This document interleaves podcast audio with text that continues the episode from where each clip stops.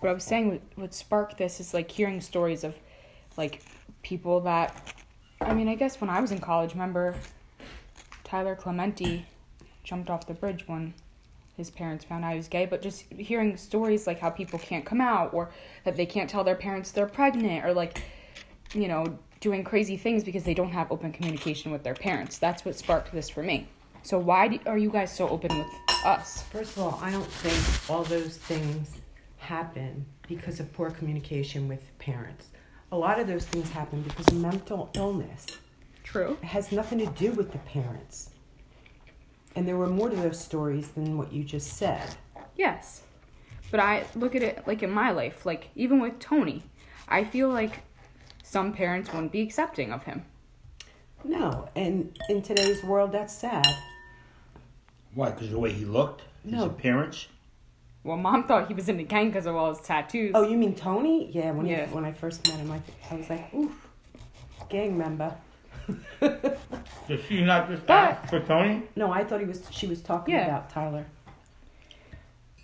God rest his soul. I feel sorry for the poor child. But we're not the norm. I'm from not a. My parents, my father wasn't born here, so I have faced racism myself growing up. But I try to be very open with everybody. Which is crazy because, number one, I don't even think you look Spanish. Not now. I've gotten lighter with age, but What does it matter it about? doesn't matter. People, about go, oh, what are you Right. Italian? And and I was proud of what I was, so I would say it. And I was tanner back then too. But, like, I'm half Arab. Does that make me a terrorist? no, but people would think that. Hmm. It's just, and my parents were strict, so I didn't want to be that way if I had kids. I wanted to be more open. Probably more open than I should have been, but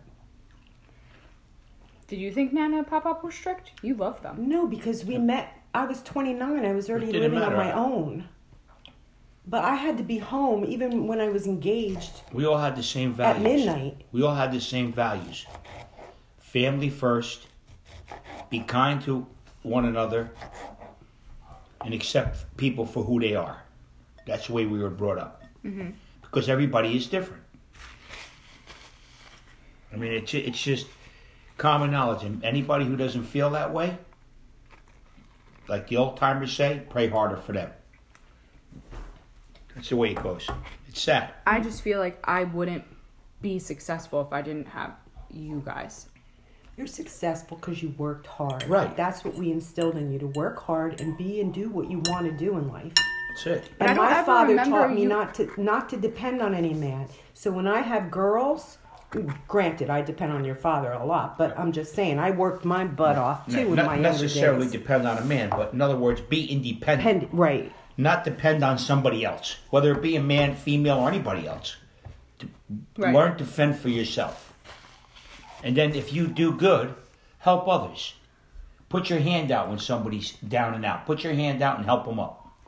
But I don't remember you guys ever specifically like sitting us down and being like, you have to work hard. You know what I mean? Like, I just remember you would let anybody in and you would help anybody. You were always Yeah, working did. or cooking or like letting us have friends over. Because actions speak louder than words. Sitting you down, yeah, I could teach you in by example, not by sitting down lecturing you. Whoa! I think that Oh, honey, I that's- saw yeah, it. It was a big, big, big bird, it looked like. hit Yeah. the window. Always. Honey, go look out the window. What is it? Can't wait to play that back on the podcast. Put that in your bloopers. I can't make bloopers on this, but Um, what else would you like to what know? ha, what do you think about me as a daughter? Like, are you ever like, oh my god, why? Every day, Mom. every day I tell I tell Daddy something you said that I just shake my head Like about. what? Uh, Just everyday life. No, thank Eat you. some of this. I can't eat that. I just Why? ate- I just ate. I'm full. We're very proud of you and we're very proud of your decisions. Your taste in men, eh, give it to you I like that. love Tony. He's a good guy. That's the other thing. Like, you guys are really like second parents to him. Like, he loves you both more than than most in-laws. I think. And we would love him too. right? I mean, and, and Well, considering that's what my parents did to your father, considering the thing that he went through, I mean, he went through a lot. and vice versa. You know, my father-in-law, and mother-in-law were very open and would just knock on the door and co- stop by and whatever. It's what you're taught. Here's what my father told me when I finally got married. He said, Well, you finally smartened up and you got married. So I'm going to tell you this now. This is my opinion. He said to me, You treat her father and mother the way you would treat me and your mother. Now you marry her, you you treat her father the same way you treat me and her mother the same way. And if God forbid you ever lay a hand on her, hmm. you'll be parking in a handicap spot. That's what my father told me about mommy. That's that what he said. Women put on a pedestal, they're queens. That's how you treat them like a queen. Respect women, all women. And that's the way it was. I mean, it's.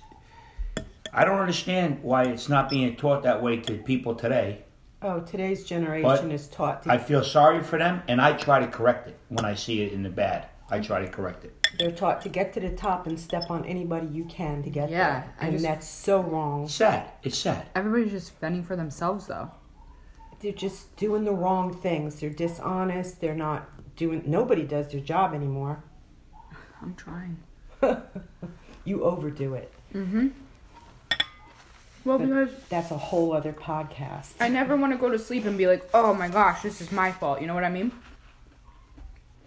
Yeah, but you can also go to sleep and say, "Oh, I did all I could." I Yeah, can't I feel that way. OCD it. That's just how I am. I, I know. I'm extra. Uh oh, baby's Bubby's home. home. Podcast is over. We're paused. Yep. Bubby's home. Say who is it? Who is it?